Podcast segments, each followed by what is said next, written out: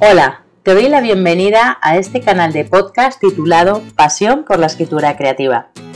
Soy Nuria Sierra, soy escritora, lectora profesional y mi misión es ayudar a los autores en el proceso de escritura. En estos podcasts te quiero compartir todo lo que sé sobre técnica narrativa, trucos de escritura y motivación para escribir, para que lo apliques a tu escritura y lo pongas a funcionar. Espero que me acompañes en este viaje apasionante al mundo de las palabras, de la escritura creativa y de la pasión por las letras. También me puedes encontrar en nuriasierra.com, que es mi página web. Ahí tienes también un montón de recursos de escritura gratuitos y por supuesto el blog y todos mis canales sociales. En este primer episodio de Pasión por la escritura creativa, te quiero hablar de un tema, de un tema muy interesante que es la técnica del robo en la escritura. Y te estarás preguntando, ¿pero qué es esto de robar en la escritura? Bueno, pues estoy segura de que te has quedado en más de una ocasión sin ideas para escribir, porque seguro que eres de los que piensas que cuanto más lees, más tienes la sensación de que todo está ya escrito. Y la verdad es que esta afirmación es bastante más común de lo que piensas. Y además te confieso que es una realidad. Yo estoy leyendo ahora un libro de guion que se titula La semilla inmortal, los argumentos universales en el cine. Y la verdad es que me estoy dando cuenta de que mm, llevamos desde la tragedia griega escribiendo sobre lo mismo. Luego Shakespeare llegó y reinventó todos los temas y a partir de ahí, bueno, pues todas las historias siguen unos patrones universalmente reconocibles. Ya decía Gabriel García Márquez que solamente hay tres temas en la escritura, la vida, la muerte y el amor. Entonces, ¿qué hacemos? ¿Qué hacemos si está todo contado? ¿Qué hacemos si ya no hay nada nuevo bajo el sol?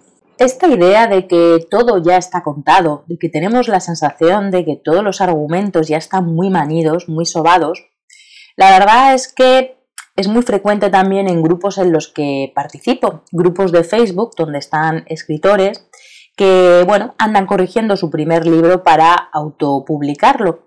Y hace poco una de las autoras que estaba en uno de los grupos y que está a punto de autopublicar su primer libro, que es una distopía de ciencia ficción, comentaba en el grupo que está a puntito de llorar porque decía que cuantas más novelas leía de su género, más descubría que muchas ideas que aparecían en su libro ya estaban de manera similar contadas en otras obras, ¿no? con, mayor o menor éxito.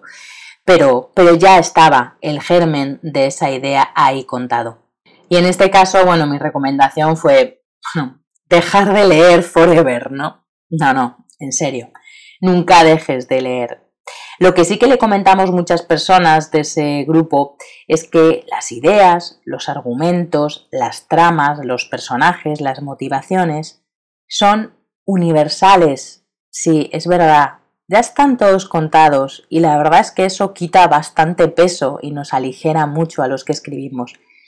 Pero lo que sí que difieren es en la visión, desde dónde se cuenta y cómo se cuenta. Y eso es único e intransferible. Dos personas podemos estar viendo una misma escena y contarla desde puntos de vista totalmente distintos. Uno, por ejemplo, se puede fijar en la luz, otro en los detalles, el otro en las relaciones entre los personajes, en el sonido de fondo. ¿Vale? La literatura es una visión sobre la vida. No me cansaré de repetirlo. Llegados a este punto, entonces, lo mejor es relajarse y robar. Así de claro, robar. Vale, en el buen sentido de la palabra, que nadie malinterprete este término que he dicho.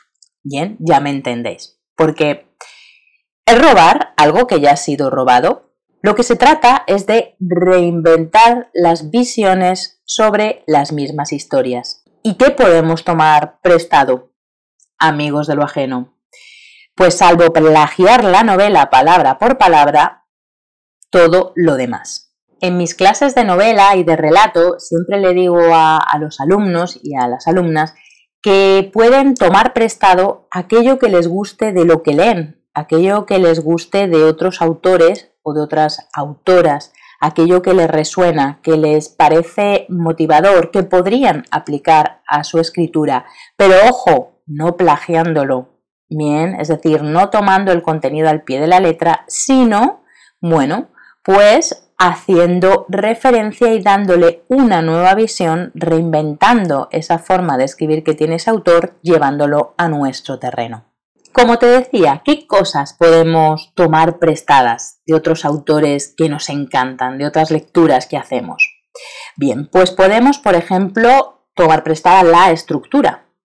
Los grandes clásicos nunca fallan. Lee a Dickens, cualquiera de sus novelas y hazte un mapa de sus argumentos. Dónde están los puntos de giro, cómo avanza y cómo retrocede en el tiempo, dónde pone la acción y dónde pone la descripción.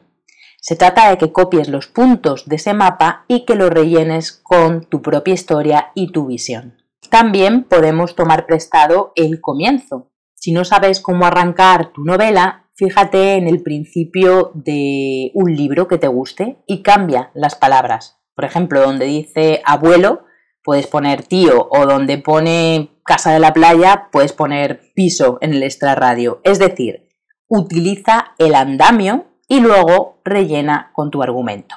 Otro de los elementos que podemos robar, entre comillas, es decir, que podemos tomar prestado de otros autores, es el estilo.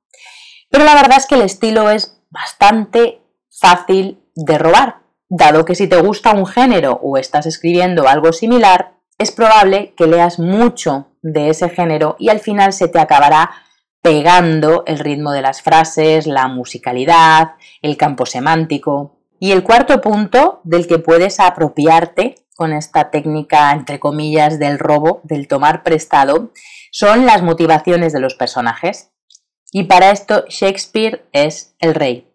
De hecho, la mayoría de las series actuales que vemos en todas las plataformas de streaming son copias de los actantes y de esas motivaciones de los personajes del siglo XVI.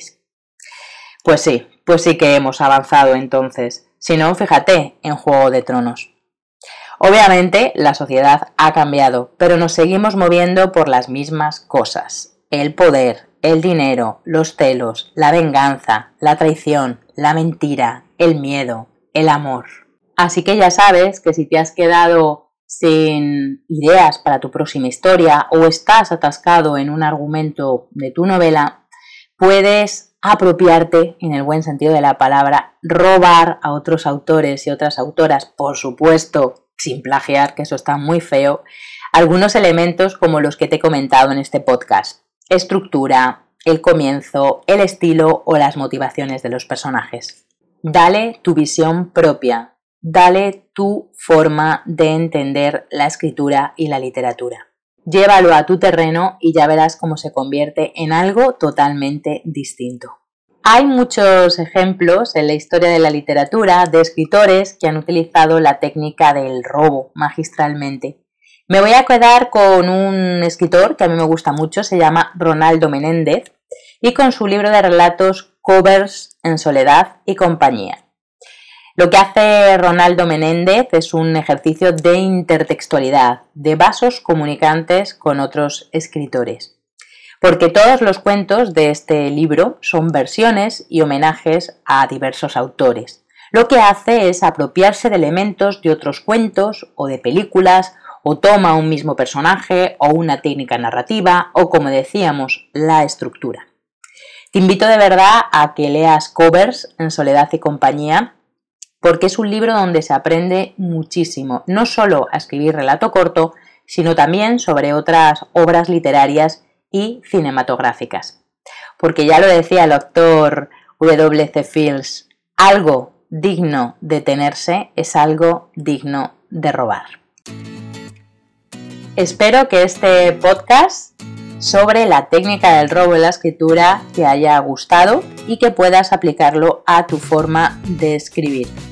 Nos vemos en el siguiente episodio de este podcast de Pasión por la Escritura Creativa. Hasta entonces, espero que me visites en nuriasierra.com y en mis canales sociales. Muchísimas gracias por estar aquí.